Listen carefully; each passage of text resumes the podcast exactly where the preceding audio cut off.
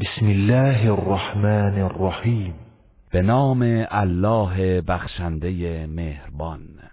ارأیت الذی یکذب بالدین ای پیامبر آیا کسی که روز جزا را تکذیب می کند دیده ای؟ فذلك الذی يدع الیتیم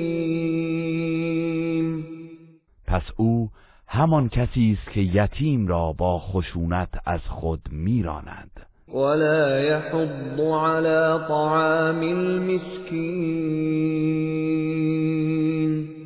و دیگران را به اطعام بینوا و مستمند ترغیب نمی کند.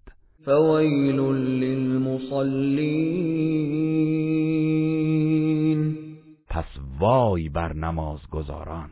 الذين هم عن صلاتهم ساهون.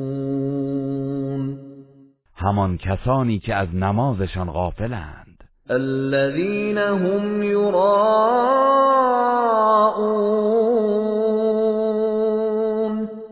کسانی که خودنمایی می کنند ويمنعون الماعون. و از امانت دادن وسایل ضروری زندگی دریغ می‌ورزند. گروه رسانه‌ای حکمت